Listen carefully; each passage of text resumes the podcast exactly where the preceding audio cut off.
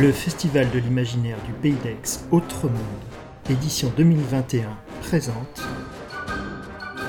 Amère Chimère.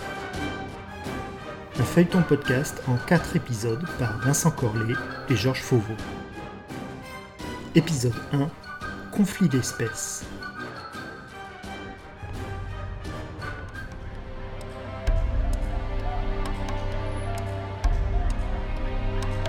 Sang et humeur vitale giclée. C'était une émeute spéciste, en plein Paris 2086.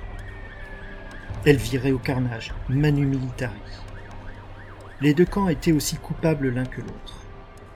Toutes races et convictions confondues, des humains s'étaient lancés contre les récents immigrés venus d'autres mondes. La disparition subite de quatre ou cinq gamins, la nuit précédente, avait mis le feu aux poudres.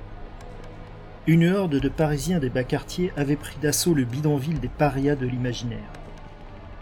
Accusés des rites impies et de sacrifices humains, ils survivaient dans un campement méphitique, façon donjon et dragon, pour hard gamers adeptes du Lotus Noir. Emmenés par des mafras de cours des miracles, la de la société humaine s'entretuait avec les ordures des royaumes féeriques, pour une progéniture délaissée, des prérogatives glauques, des privilèges rances, des trafics vénéneux et des territoires funestes. Poignards de plongée et rasoirs s'escrimaient contre griffes et crocs, insultes interlopes lancées contre grognements et malédictions horrifiques.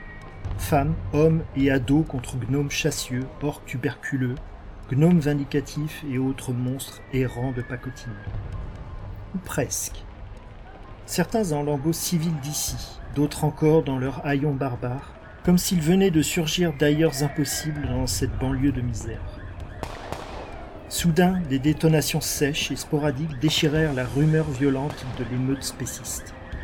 Le crâne d'un gobelin explosa alors qu'il arrachait la gorge d'un père de famille décati, armé d'une barre de fer. Les balles de 9 mm, tirées par un des dealers prépondérants de cette zone, déchiquetèrent encore deux ou trois autres monstres. Ce fut le signal d'action pour l'autorité légale une escadre d'étranges chevaliers noirs surgit de nulle part. Clonés, véloces, ils fondirent sur la mêlée sauvage, dispersant les ennemis pas encore héréditaires à grands coups de matraques électriques et de rasades de gaz poivré. Les spadassins de la BAEP, la Brigade anti-émeute de Paris, étaient invincibles dans leurs fines armures ergonomiques de Kevlar anatomique.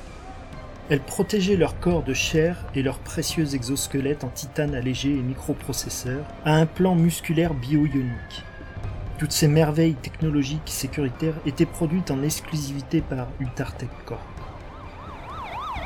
Une silhouette incertaine, bestiale et trapue, avec de grandes ailes de chiroptère, surgit du fond du campement barbare. Elle dégageait énormément de chaleur. Mais avant que qui que ce soit ne la voie distinctement, le canon à eau d'un véhicule opaque l'arrosa copieusement. Un commando s'exfiltra du même véhicule, équipé comme des agents de la BAEP, mais sans aucun écusson distinctif. Les mercenaires enveloppèrent la silhouette détrempée au sol dans une grande housse ignifugée. Un utilitaire robotisé de chantier, rapide et précis, la subtilisa. Il monta avec son chargement dans un camion blindé apparu comme par magie. Dans un bureau feutré d'une multinationale discrète, des cols blancs observaient sur des panoramiques haute définition les images des victimes exotériennes gisant sur le goudron défoncé et sale, retransmises par des libellules automates. Le Big Boss cracha. On est bien d'accord, la moitié de ces vermines vient d'arriver. Ces messieurs aux libellules n'étaient pas les seuls observateurs mal intentionnés de ce grotesque carnage trop révélateur. Plus haut, gros pigeon difforme, voletait une espèce de petite gargouille aux ailes chitineuses et aux yeux rouge sang. Et plus haut encore, planait un faucon d'adamantium, contrefaçon d'un drone high-tech de Ultar sans estampille aucune. Un espion, sans doute venu du côté d'où le soleil se lève, de la très sainte Russie oligarque et mafieuse, restaurée par le tsar Poutine Ier en 2022, pour se dresser contre l'Europe ramollie trop soumise à son goût au terrorisme politique, idéologique et religieux, et contre son ogre turc. Au début, entre l'euphorie de la victoire et l'émerveillement devant l'improbable, tout avait été, comment vous dire, magique Un déferlement aussi fantastique que fantaisiste de démons et de merveilles pour combattre une invasion d'aliens céphalo-esclavagistes. Ces renforts héroïques avaient été excavés des imaginaires des résistants, connectés à la machine à asservir des aliens. Héritière de Ultar Corp et ingénieuse de génie, Pauline Clockwork avait trafiqué l'engin avec ses complices. Leur adrénaline et leurs endorphines avaient généré leur propre armée imaginaire mais bien incarnée, avec dans les principaux rôles de gigantesques papillons d'or et de turquoise aux ailes rasoirs. Une cavalcade de valkyries puissantes, blondes et ravageuses, montées sur de véritables chevaux vapeurs faits d'orichalque et d'ivoire. Des Highlanders, des Tuatha de Danann et des enchanteurs.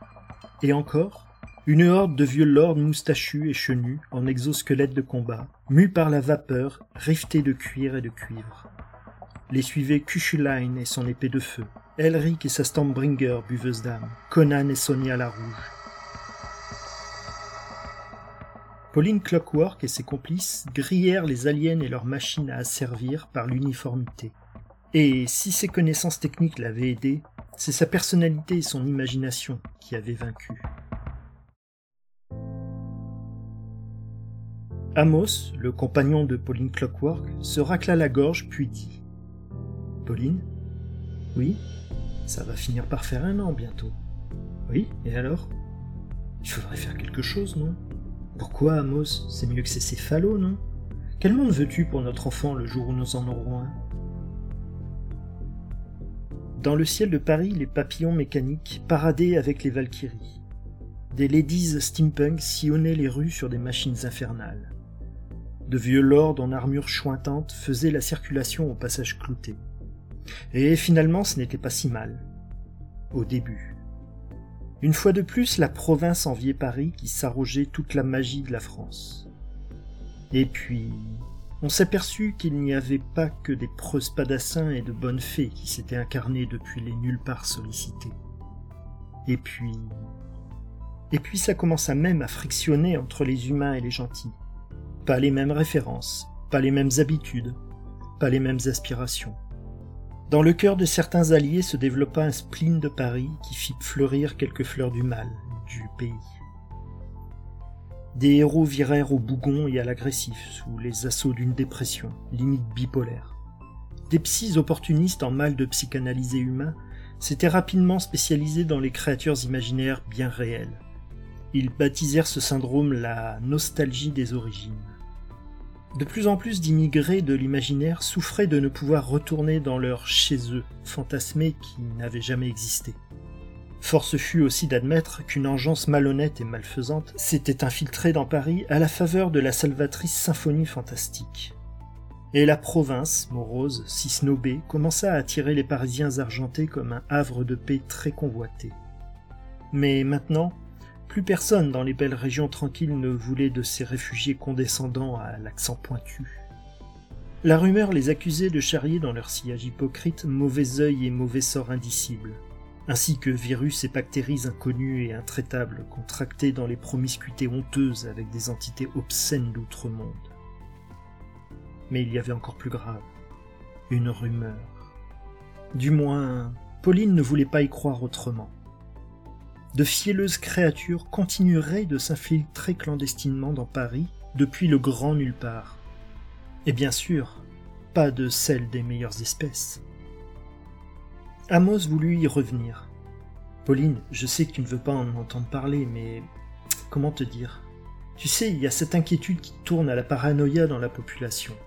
Pauline s'exclama avant qu'il pût terminer. C'est n'importe quoi, Amos. Ceux qui sont déjà là sont issus de nos imaginaires, au travers du portail. Leur monde n'existe pas, le portail est fermé. Nous ne l'alimentons plus avec nos imaginaires. Excédée, elle martela. Ces mondes n'existent pas, personne ne peut plus en venir. Les sources technologiques en sont taries. Quant à y retourner,